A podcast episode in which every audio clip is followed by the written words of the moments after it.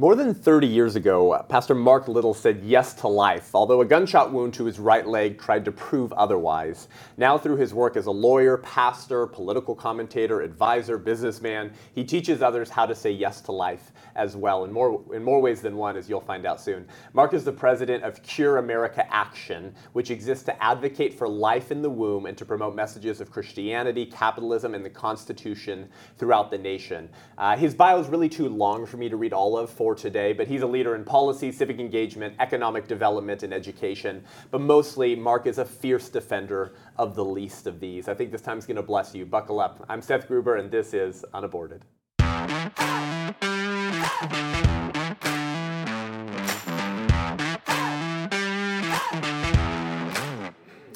Mark, thank you so much for joining the show today, brother. Brother, I am so happy to be with you. I'm happy to be here because I see what the Lord is doing in your life and in your ministry, and you're a blessing to the nation. Well, you you bless our church and, and me more than you know, um, and that's that's why I reached out to you initially. I was aware of you for some time, but I was out of town as I often am, just a week and a half ago when you shared with us at Godspeak Calvary Chapel, and I was so bummed that I was out of town um, because you brought a really powerful message, uh, and I want to dive into some of that. But I just want people to learn more about you. You're such an important voice. You well, you have been for a long time, but increasingly at what I'm calling a propitious moment. Yeah. This is a Kairos moment for the church and for America, and voices like yours are so important. Um, and you've been ministering to pastors and shepherds and trying to wake up the church for a, lo- for a long time. And that's very much my heart as well, because I think that the church is the sleeping giant in America and the most powerful organism for change in the world. If we would wake up and, like you, care more about truth than our own reputation. Uh, but why don't you wow. share with us, Pastor Mark, about um, your story, your life, how God brought you to where you are? Um, because I think some of my listeners who have become a little bit more recently awakened politically mm-hmm. might not know some of the voices who have been contending in that sphere for so long. So if for some whatever strange reason they haven't heard of Pastor Mark yeah. Little, I want them to now. So sh- share your testimony with us. Wow. Um, you, you, you, said a couple of things, and, and I'm going to try to answer it in a cogent stream of consciousness. Um, uh, but the first thought that comes to mind for me, Seth, uh, before I get into my testimony, is, is the division within the body of Christ mm. around race. Yeah. And, and, and, and I just don't traffic that way. And so I talk to pastors, right. uh, I talk to leaders, uh, and I'm talking to them to walk in their anointing mm.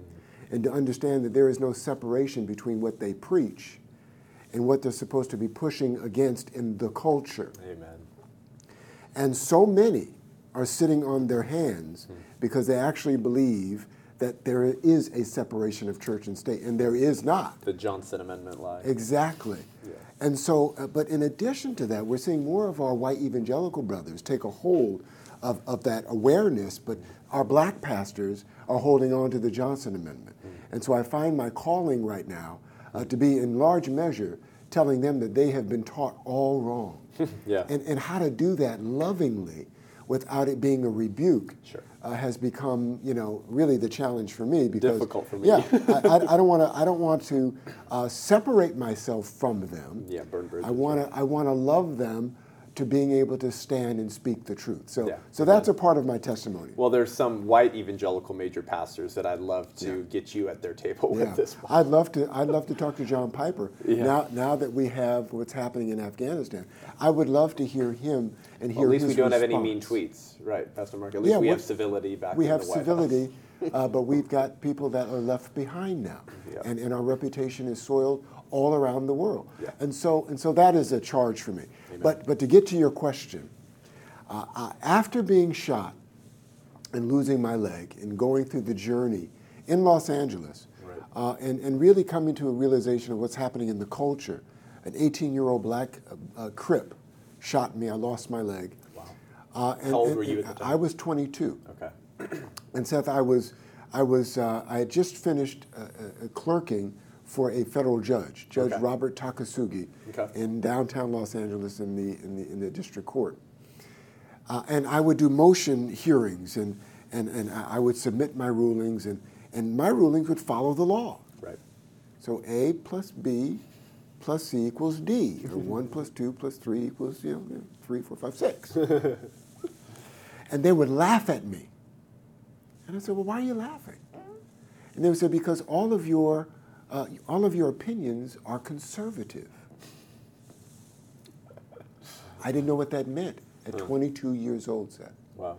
Unlike you, who was raised in a, in a culture with a strong mom, uh, who understood issues of life Right. and understood ideology. Yeah.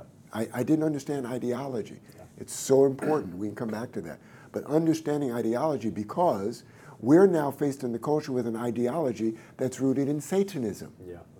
And so if you don't understand ideology uh, and you're just following sort of uh, the crowd, Yeah. you don't know what you're following. So ideology is important. That's right. And so I was awakened to ideology because of that experience with Judge Takasugi. Wow. And out of that came an awakening for me, and who, and with my girlfriend then, who became my wife in 1994. We had dated for almost nine years, from the time I was shot to Wow. the time we got married. Wow. And so we had a journey, Yeah. and we decided what was important to us. And you would love this. You would love this. The first thing we discussed was the issue of life. We had never discussed it Wow. as two people dating. Right. And so this moment woke us up, and, and I said, okay, so we need to understand the issues and, Yeah. and then decide how we uh, feel about them, not feel, how, what we believe about them. Yeah. Emotions is what gets us in trouble. that's right. and so, t- to make a long story short, uh, we, we, we, we prioritized what was important to us.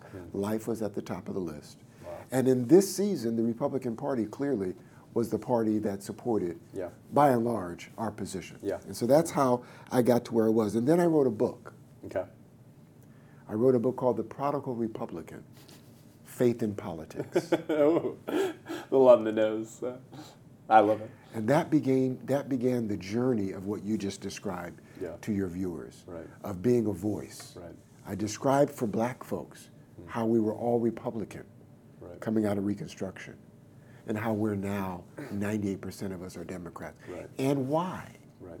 And that began the journey. I can talk on and on and on, but go Was ahead. there a moment for you where you began to realize that bench warming Christianity or sideline watching was no longer an option, or was it more of a gradual realization of, of your responsibility and calling? I'll tell you, that's a great question. It was, it was a gradual movement because the Lord moved me from being a lawyer into operating one of the largest churches in Southern California. Yeah, tell us about that. A lot of people don't know that The part. largest black church, uh, other than West Angeles, a Church of God in Christ, uh, Faithful Central Bible Church. It's the church that bought the Forum where the Lakers played. Of your story. Wow. So we bought that, not as a church, but as a, as a ministry uh, to the community and to the entertainment community. Wow, We bought it, $22.5 million. And I became the chairman of the board of the church and the chief operating officer of both the for profit that owned the forum and I was the COO and general counsel of the church. Wow. But here's why that's important. Uh, uh, by the grace of God and really by his sovereignty, he led me from just being a practicing lawyer in California, doing entertainment transactions and litigation work, to being a, a point in the community politically. Hmm. Maxine Waters had to come through me. oh goodness. And, and all of the politicians, Kamala Harris, Right. had to come through me. Wow. And so the Lord moved me from being a lawyer to being a community builder. Wow. And I don't like the term community organizer Sure, sure. because it has a, a, a naughty term, a naughty connotation. Yeah. So I became I became a community builder with with a political entree. And so to your question, Seth, I began to see my associates, I can't call them friends, but I know most of the black um, legislators in Sacramento Okay. Most of them. And they've all moved around now, some of supervisors and so Sure. forth. But I saw all of this legislation coming against life, Yeah.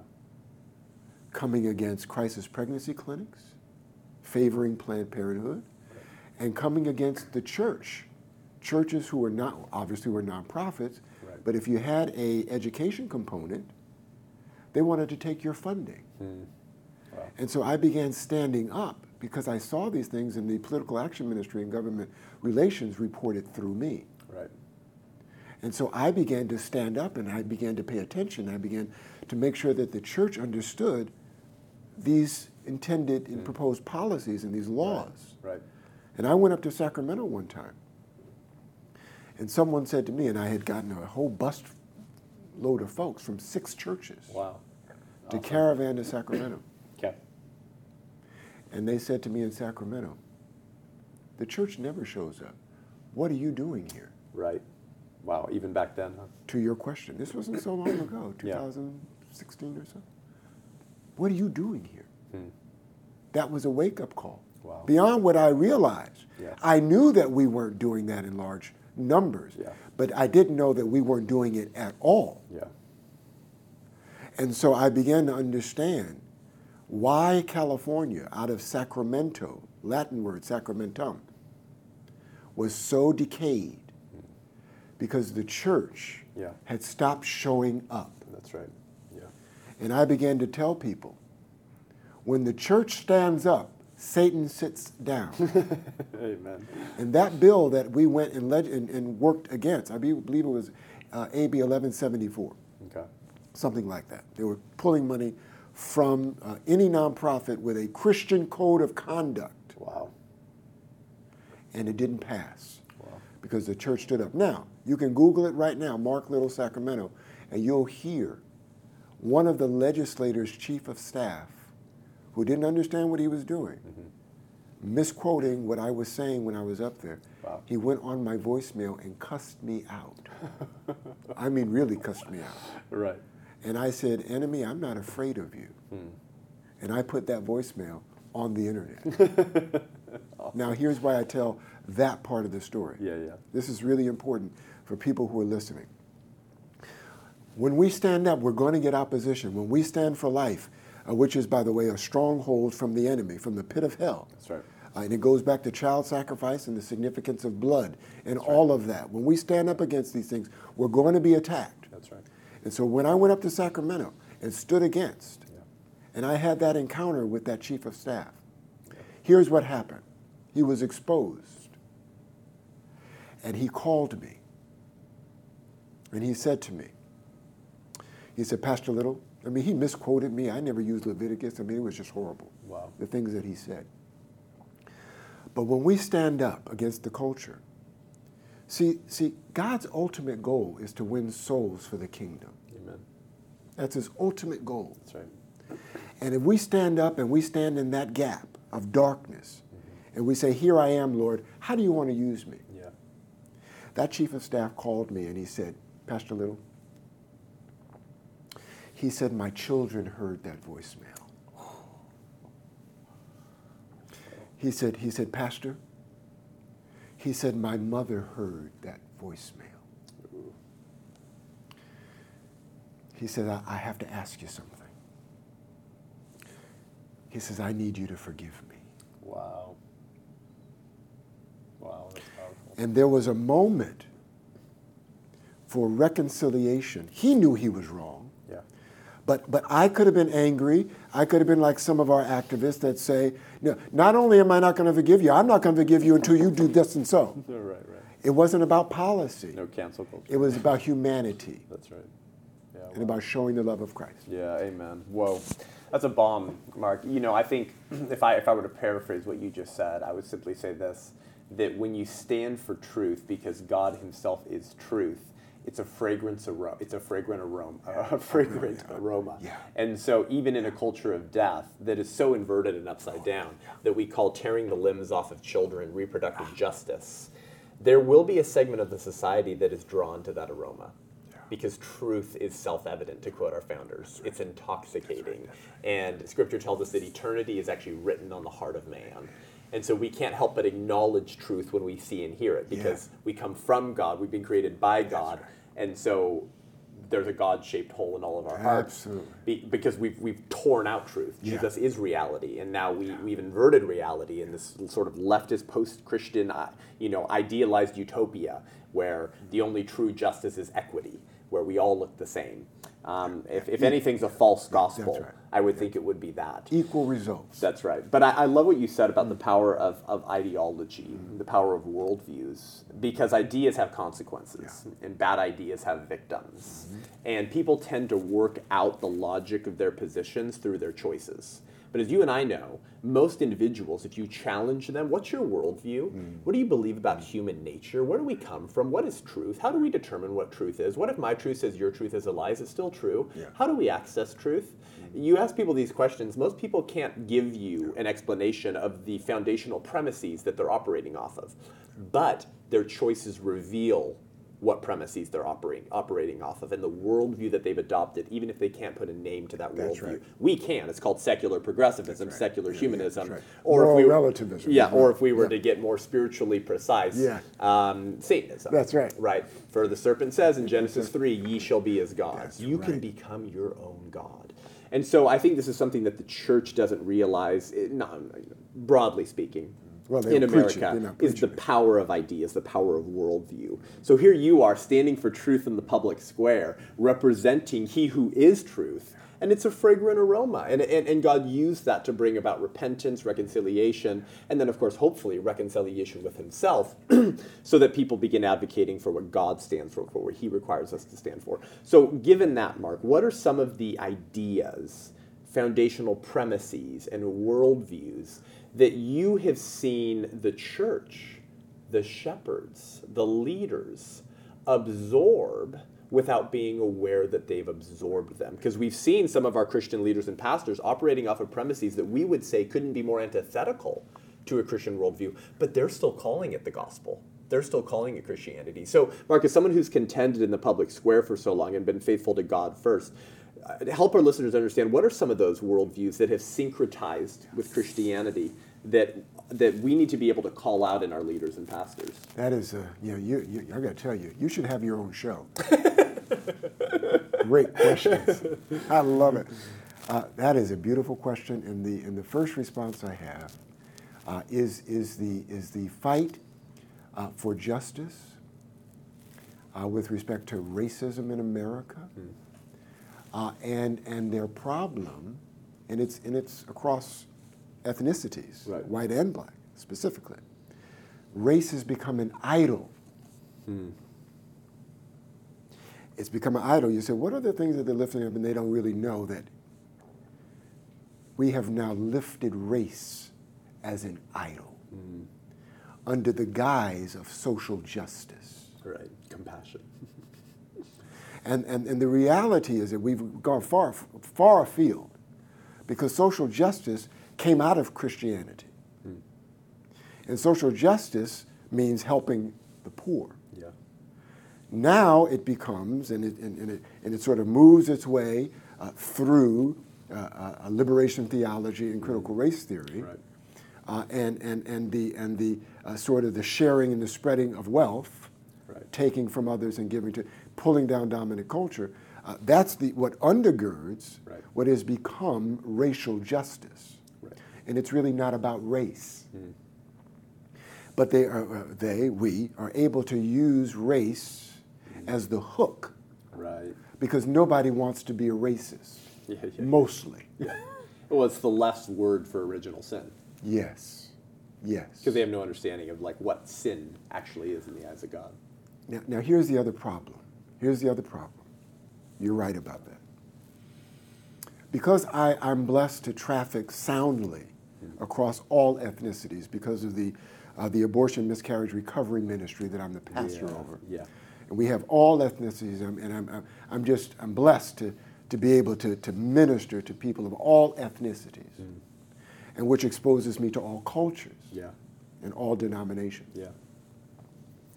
I can tell you in, in, in the black experience, there, there, there are black pastors and there are black uh, uh, uh, uh, believers who indeed have a stain of racism. They've experienced it. Right. Uh, the the blessing that I have is to the extent that I've experienced racism, it hadn't left a stain. And so I, I couldn't even tell you. I, whatever, for whatever reason. It's just my, my mother raised me to, to understand my identity. And when you understand your identity, when someone, uh, when someone hurts you based on their own preconceived notions of you, that's their problem, Right. not yours. Right. And so if, if I experience racism, I see that as something to pray about for them. Right. It doesn't reflect on my identity. Yeah. But in, in, in the black experience, there are, there are people who have experienced racism, and they're, they're now pastors leading large flocks. And their experience and their pain still resides within them. Hmm. And so when they have an issue or a tool like critical race theory, which is not about race, hmm. they, they have something that they can use hmm. to try to excise that demon. Hmm. Wow. Now, why do I call it a demon? They, they, they, they use that as an opportunity to excise that demon because what's happened is something has taken root in their spirits. What is that? What is that? It's a root that tells them that they, number one, don't have to look inward for their own healing. Hmm. Wow. That's number one. That's called victimhood. Yeah. And when you don't have to look inside at your own stuff, then you're just looking for justice. Right. And the Bible says that God is a God of righteousness and justice, That's right. and they're synonyms. Now, we don't, we don't exegete that deeply, right? Right, uh, They, they look the same. and so when you don't look at your own stuff, number one, that's, there's a problem there. Because the Bible says, forgive that your sins may be forgiven. So if you can't get your own stuff in order and get your own healing, it's like a marriage. If you and I had aught, and it was around race, and I blamed you, but I've got a, a history of being mad about what happened to me. And I said, Seth, you did so and so, and I think that's racist. And Seth goes and gets counseling, and you fix your own self, and you say, Mark, you know what? I've come to the awareness that you're right. And you come back to the relationship. Right. But I'm still dealing with my own pain. Right.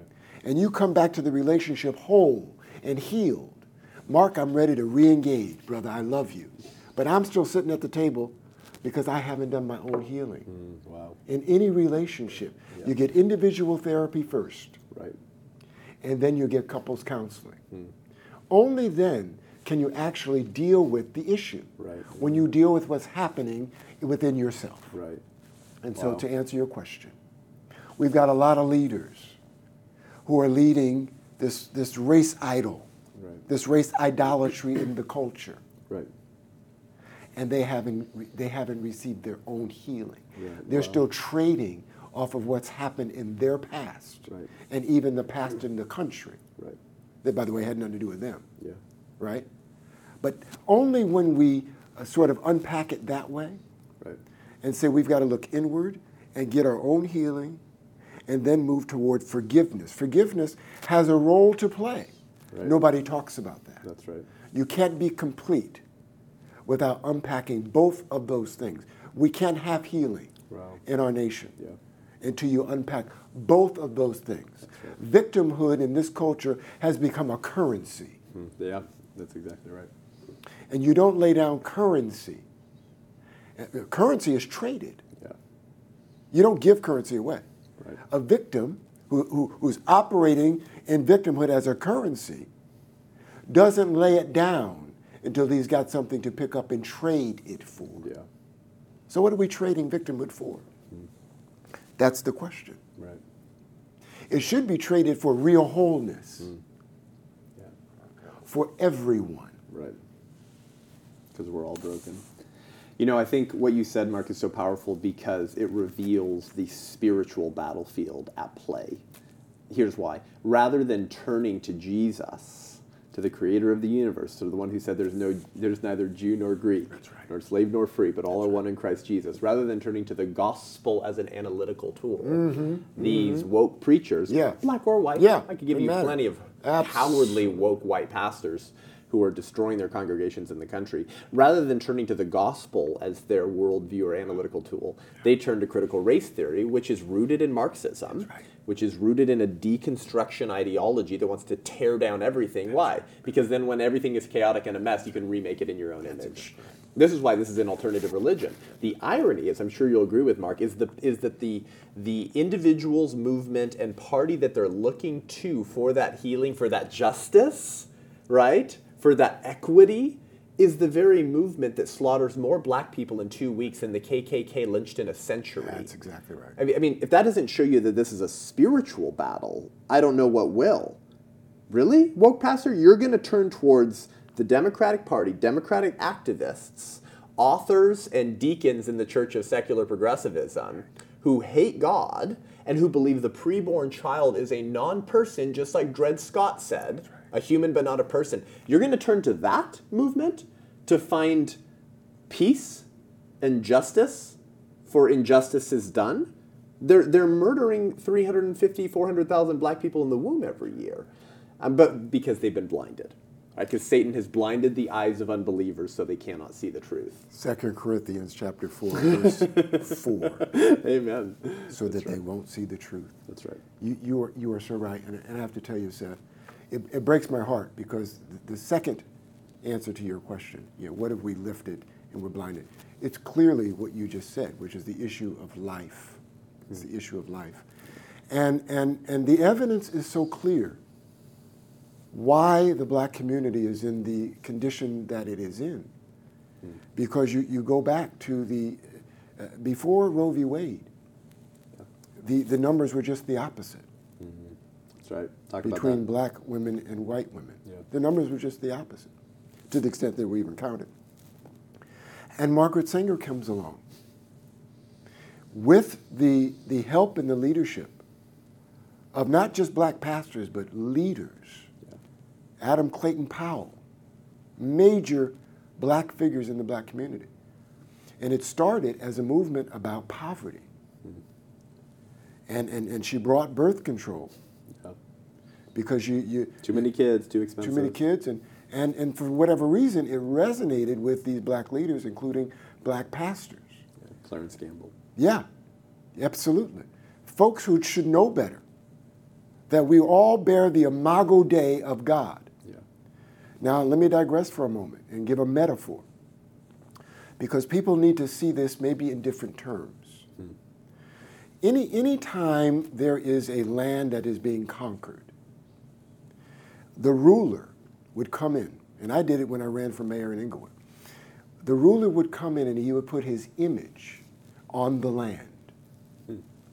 He'd put his image on buildings and edifices and, and, and monuments, the new ruler. And he would wipe out the name and image of the prior ruler. That's historical. You look at Rome, you look at Egypt. Right. Every ruler would come in on coins everywhere. on coins everywhere. And even in Egypt today, you can see where they where they have taken out certain pharaohs, mm. just completely wiped them out of history. And then, then the archives show that you know where where they missed one or two, you know, edifices. Right. But that's a that's a spiritual paradigm, mm. because that's what the enemy is doing. Wow. He is right wiping out the imago Dei of God from the earth and we partner with Satan yeah. when we abort our children. We partner with the prince of the age right. who is attempting to wipe out yeah. the real ruler, the, the God, the God, the only God. That's what we do when we partner with the, with the practice of abortion. Right. And Satan's always been behind the killing of babies. He's the dragon in Revelation waiting for Mary to give birth so he can eat the Christ. He's by the killing of babies by Pharaoh in Egypt and by Herod in Bethlehem. And my, my uh, godfather and mentor, Greg Cunningham, once said mm. that Satan would kill God if he could, but he can't. So he kills babies because he knows it wounds the heart of God ah, and hurts the church. You're preaching. Well, this is where you come in and where you've been so faithful for so long is that you, with spiritual eyes that seem to transcend most of the shepherds in the land, have identified for years the stronghold that killing your own child wields on your soul.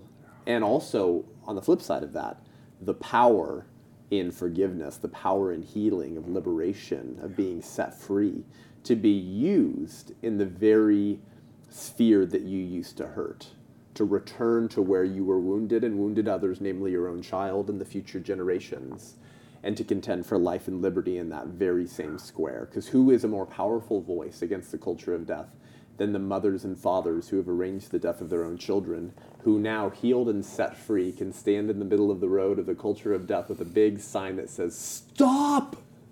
Don't do this!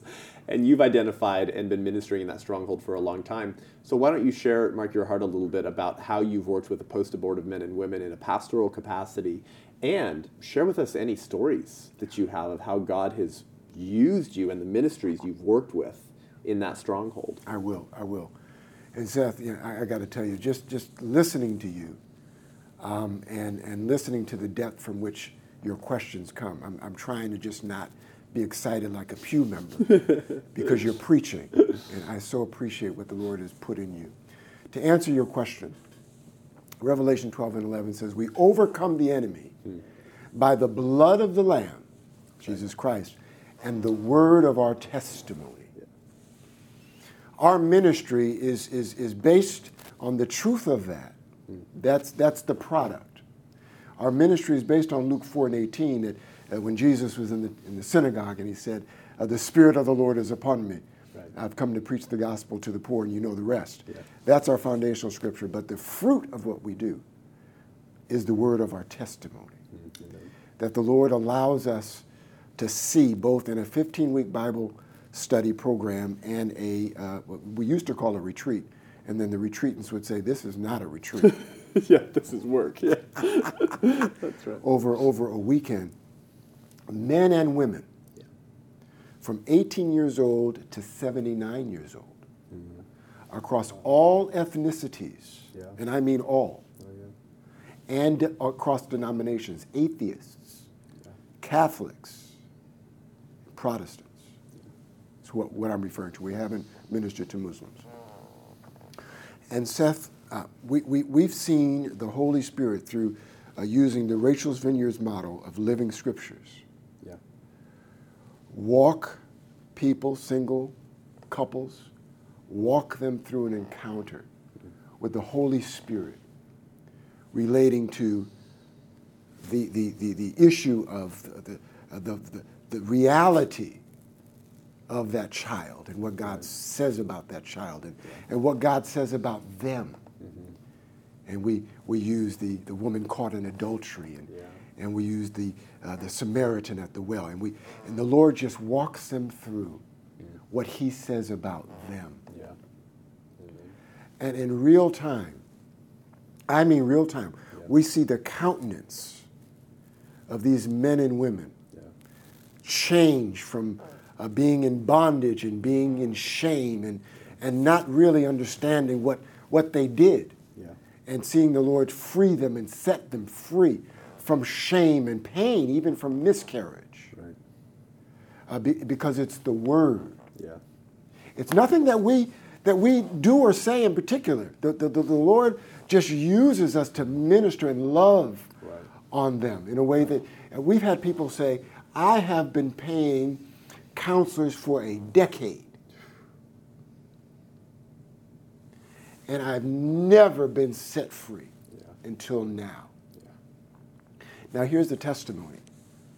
Because the, the ministry name is called No Longer Bound. Yeah, yeah.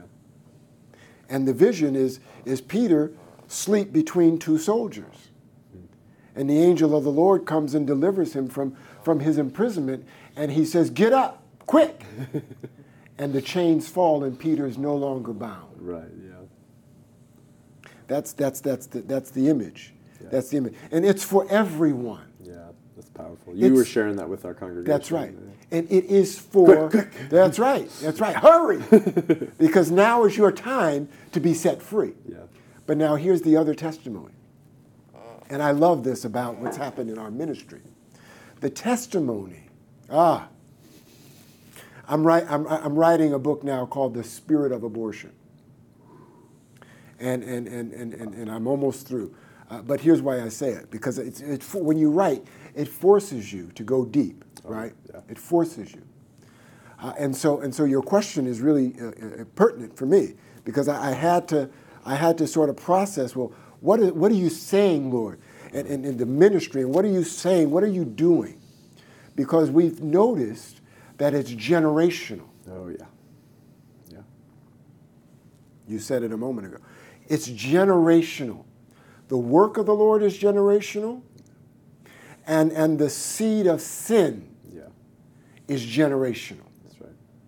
What the enemy is doing through families, uh, for us, as far back as slavery, frankly, but in this generation, in this season, right. uh, in, in this, no, there's more than this generation, probably three generations yeah. now. What Margaret Sanger was doing, that seed of sin that has gone through our community, black community, Hispanic community, white community. It's not specific, right. but obviously we've got higher numbers. Yeah. But it's a seed of sin. And so we're able to see wow. the hand of the Lord speaking to the seed mm-hmm. of sin wow. that has come generationally. Yeah.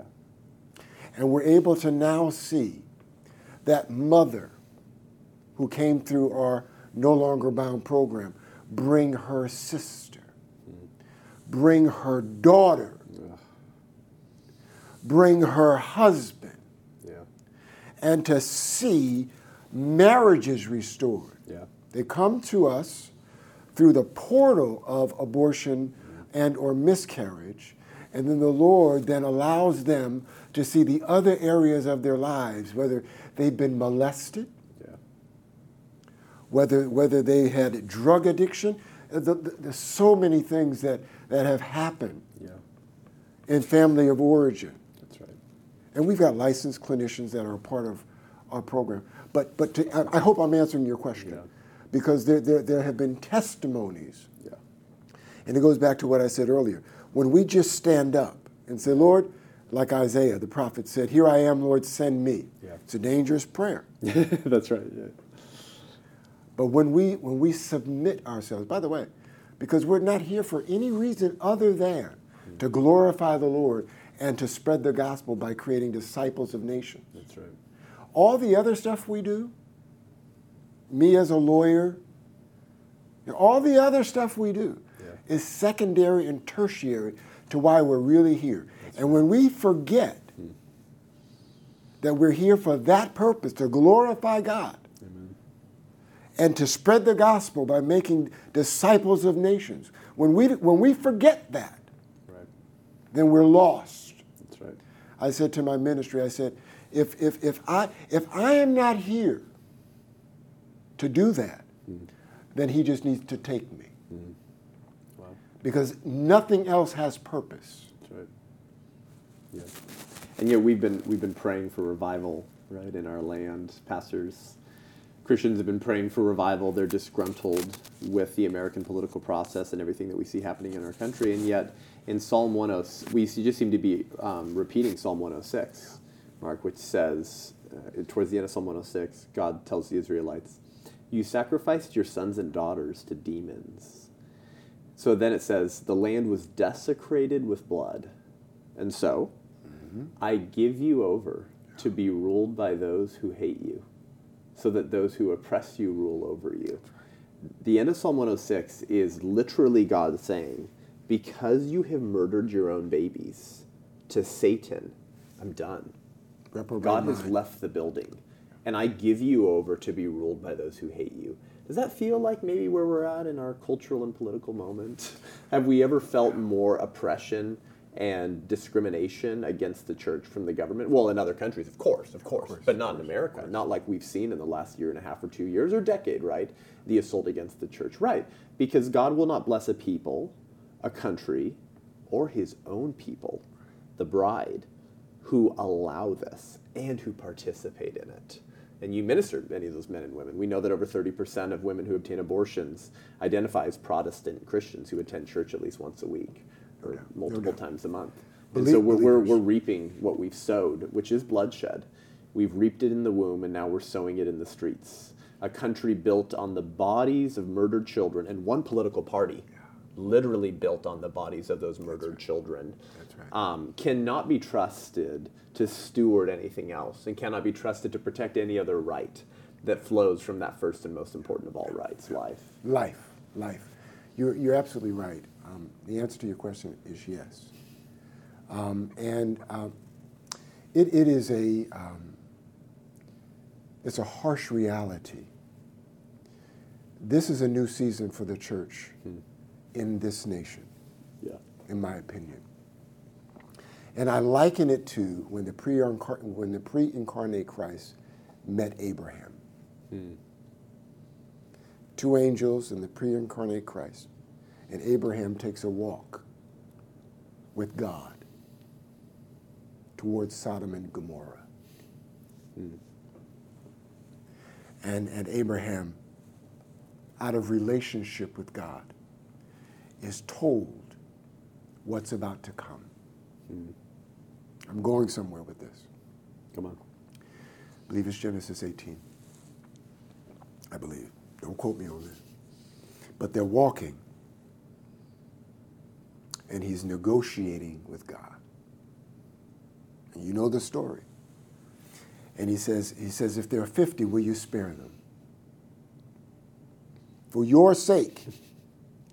I'll spare them. And then he goes all the way down, I believe, to 10. Right. And, and, and, and when I find myself in that text, and, and, and anytime I read the scriptures, I, I, do what's called scripture, observation, application in prayer, SOAP. Yeah. So I'm trying to now apply it to where we are today.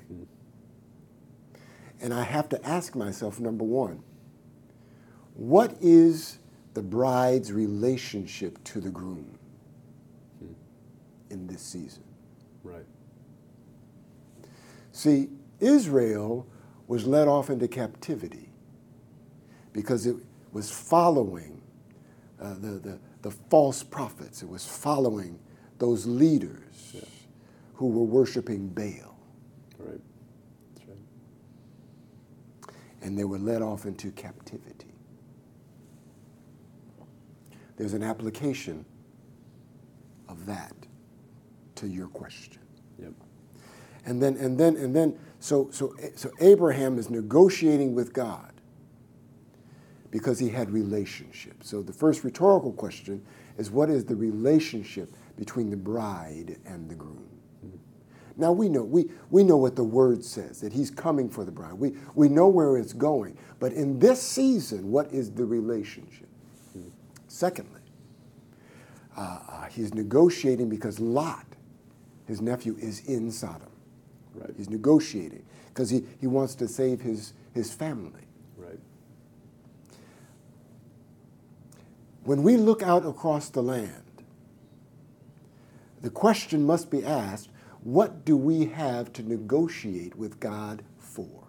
Hmm. We have slaughtered the innocent we find ourselves in Psalms 103. We, we have slaughtered the innocent. Why would he spare us? Right. It's a fair question. Yeah. Now, we can get theological and get into the text and exegete and talk about the remnant and, and all of that. Right. But the question still remains why would he spare us? Hmm. And, and, and I try to have hope when, I, when I'm ministering. I, I always want to minister hope. I'm not a prophet of doom. Yeah. But the question must be asked why would he spare us? yeah. And so I, I, leave it there. I believe there's a remnant. I believe there's hope. I believe that the Lord, uh, it, uh, the, the, text is clear that he's coming for his church. So we, we know that there will be a remnant because he's not coming back for nobody. Yeah, yeah, that's right. Right? Yeah. But, uh, but I, I, I war for uh, the, the church to wake up because I'm not sure that what's left of what we have allowed to happen, at least in this nation, yep. How we have allowed the Savior and the mention of, of his work to be to be snatched from the culture and from the public square. Yeah. And how we have dismantled biblical marriage, the fence that he gave us to protect That's the right. family. That's right. And what has happened with our children, the next generation, the Imago Dei. I don't know how much we have, Seth, to bargain with God for. Well, that leaves us with the P, I guess. Prayer. My people who are called by my name will humble themselves and pray and repent Turn. of their sins. Then I will hear from heaven. I will forgive their sins and I will heal, their, Heal land. their land. And boy, is our land in some need of healing because it's desecrated with blood. It is. And now we're, we're, um, we're reaping it at, uh, in the streets as well for everything that we've sown into the culture, which has been a lot of bloodshed. Um, well, America is uh, in need of revival, but I appreciate your heart about centering the gospel as the focal point of everything. We don't engage for ourselves. We don't engage because we just want the pleasure of feeling like we won something for ourselves or our own pride. We don't engage because we're conservatives and it's the right thing to do. Uh, we engage because we've been commanded to. We engage because someone spoke up for us Yeah. when we were utterly incapable of doing That's so. right. As I tell churches a lot who are not awakened yet on the issue of abortion, Mark, I say if Christ spoke up for us when we were utterly incapable of doing so, he's our advocate who pleads our case before the Father. An advocate is someone who speaks up for someone else. exactly right. How could we not speak up for the preborn child who are literally unable to speak up for themselves? So you see, pro life resistance to the culture of death is simply the correct response of the heart to the gospel. So this, this flows out of the gospel. Uh, really, your, your, your goal and your commandment is the Great Commission. You can't let the culture burn around you and say, I'm just called to preach the gospel. I think of the parable of the Good Samaritan. A man's laying on the side of the road bleeding out. Luke's gospel says he's half dead. Yeah. And a Levite and a priest walk by, pastors, they walk by on the other side of the road. They're busy, they go to go prep their sermon at the synagogue. The Good Samaritan sees the bleeding victim, and according to many woke pastors, what he should do is lean over to that guy half dead, Mark, and say, Repent, for the kingdom of God is near. but he bandages his wounds. He cares for him. He takes him to an inn. He nurses him back to health. You know, it's more. You don't. Pre, if you just preach the gospel while you allow the little ones to be slaughtered, indoctrinated with sex ed, have their genitalia chopped off because they played with a Sally doll once, and their elementary school public teacher told them that, that they must be the other gender, because that, uh, uh, that's not preaching the gospel. That's just political engagement. Then you have a truncated gospel that you've created in your own image in order to increase your tithing and get the accolades of men or the crumbs from the table of the state religion of secular progressivism. This is an alternative, warring spirituality and religion, not an alternative politics. Which is why I love what you have to say about the lie of the Johnson Amendment of the separation of church and state, because politics is simply a sticker that they slap onto their bigotry in order to keep the pastors silent because they know the pastors are so afraid of being labeled political. They're so afraid, and the lie of the enemy is that not only or should you be afraid of the state, but you are powerless. I saw five pastors stand up in Illinois uh, when we were fighting uh, same-sex marriage, and it died immediately. Wow. When the church stands up, they just they, they, they have bought the lie That's right. that they, that they're that they're powerless. The, the, the enemy has has wrapped and warped their minds and their hearts. Yeah. And you said it right. You said it right. I have a friend up in Sacramento. He was standing for righteousness when Obama was running. And he stood for what was true. Hmm. And he lost half his church. Wow. And it has been restored to him today. Not surprised. Because we have to stand just for what's true. And leave the results to God. And, and, and if we are preaching around the offering plate, That's right. if we, if, we, if we get up and we prepare our sermon, which is called a seeker sensitive sermon, then you, you don't deserve the right mm-hmm. to stand Wow. on behalf of God. That's right. We are charged with preaching the whole counsel. I'm going to finish with a Martin Luther quote, and then I want you to send off our listeners with your second King's call to action with Elisha, and uh, that there's more of us. I want you to finish with that. Martin Luther, and maybe it's attributed to him. Let me be fair. It's attributed to him. Um, he says, if, if I profess with the loudest voice, in clearest exposition, every portion of the truth of God, in other words, if I'm a great preacher and I can wax and wane theological and I can unpack the gospel, if I profess with the loudest voice every portion of the truth of God, except precisely that point, Mark, at which the world and the devil are at that moment attacking, then I am not confessing Christ. However boldly I may be professing Christianity, where the battle rages, there the loyalty of the soldier is proven. And to be steady on every battlefield besides is mere flight and disgrace if he flinches at that one point.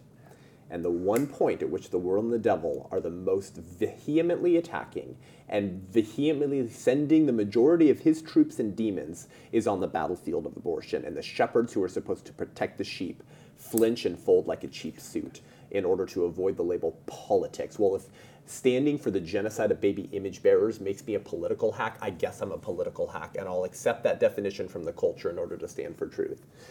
So that's my call to action. Why don't you fire wow. up our listeners? Wow. Give, give people some, some words of encouragement mm. to share with their congregants, their pastors, who um, are that, that flinching shepherd Absolutely. who allow the killing of babies. And I love what you said at our congregation on Second Kings when you, you preached your no yeah. weapon sermon. Ah, I love it. And what you just said also reminds me of what Tozer said as he speaks to pastors. Mm. And he says, as you lift up the word of God, if your thoughts are anything but preaching the whole counsel, then you don't deserve to stand. Mm. Wow. And, and, and so where, where, where, where the enemy and the culture meet, I, I love that point that you described.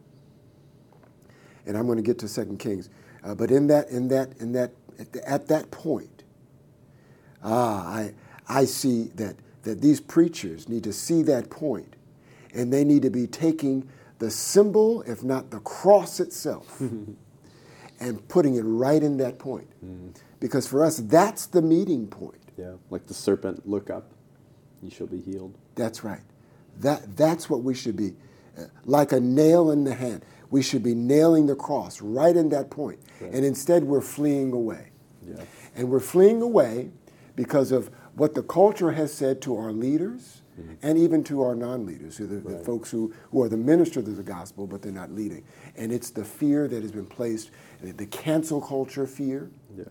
and the go along to get along. Yeah. And so here's what I want to say to them. That they need to take up the gospel and they need to understand uh, the lessons that, that, that the Lord has given us mm-hmm. for such a time as this. Yeah. He's given us something to hold on to and to remember how mighty is our God. Mm. Uh, he's given us something to hold on to and to read it and digest it and eat of it. Yeah. And to recall how mighty is our God. The, the right. God uh, of Elijah and the God of, Eli- and the God of Elisha yeah. is the same God today. Amen. Yesterday, today. And tomorrow. They need to remember that yeah. because there's nothing else more important. Because we are ambassadors of the kingdom. That's right. We are not of this world, we're in it. Yeah. And when we're ambassadors, we have an assignment. That's right.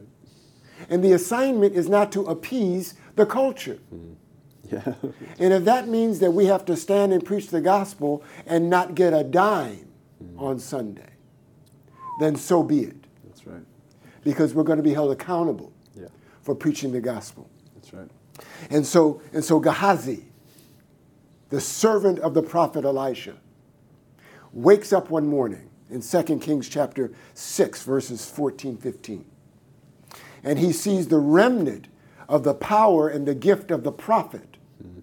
who was telling the king of Israel where he should go and where he should not go in order to avoid an encounter with the king of Syria. Right, right. Now, there's a word there. You got to protect yourself. There's a word there. There's a word there, right? right? That prophetic gift. I pray. I pray the Lord uh, uh, increase that prophetic gift today, mm. in this season, because people need to hear what thus saith the Lord about the king of Syria, which is a, a, a metaphor for what's happening with moral relativism in the culture right now today. Mm. That's a weapon Right. and we need to be, we need to be uh, uh, mindful of how to attack and to stand against the weapons in the culture. That's right. Wow. And so, and so, and so Gehazi says, Master, Master, I, I see uh, all around us the horses and the chariots of the enemy. Right. The enemy, the enemy. A metaphor for abortion. Mm. Uh, that's a demonic weapon yeah. against, the, against the imago Dei of God in the culture. It's a weapon. And he says, Master, I see all around us a weapon horses and chariots. Mm-hmm. And Elisha, who is in good relationship with the Father. Yeah. We talked about relationship. He's in good relationship with the Father. I love it. I love it. And he, I can hear him giggling. I can hear him. I can just hear him giggling. And he says, "Oh Lord, let, let him let him see what I know." Mm. Uh, he prays to the Lord and he says, "Open his eyes." Ah, and instantly is what I get from the text. The Lord opened the eyes of Elisha's servant Gehazi, and, and voila. He was transported visually into the heavenlies. Mm-hmm.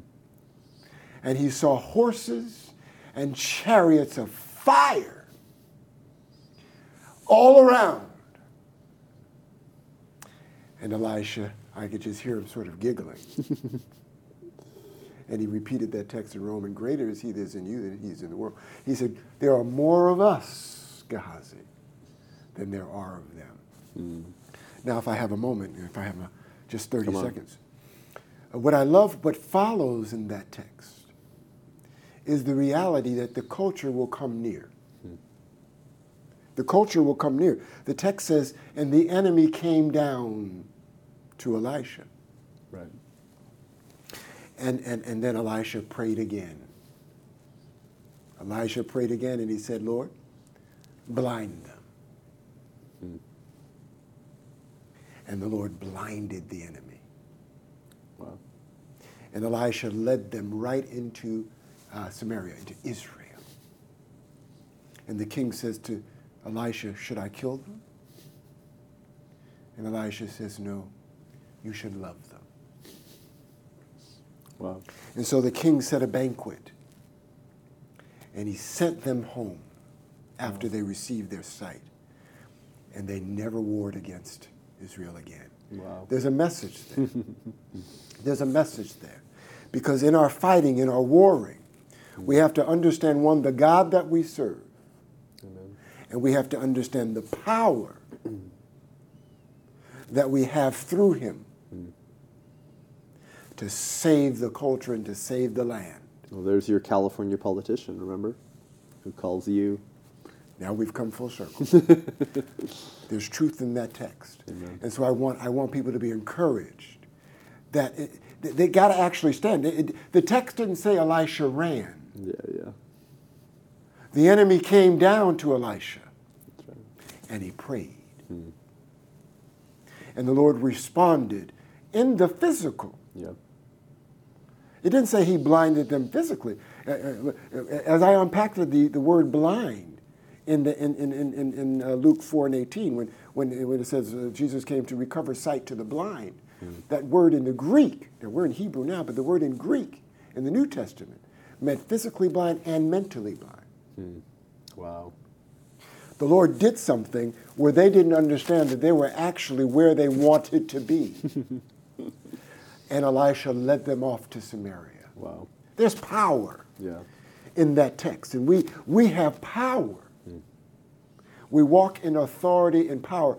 Jesus said in Matthew chapter 10, verse 1, that he called his disciples and he gave them power mm. and authority. That's right. To walk in the messianic ministry. Mm.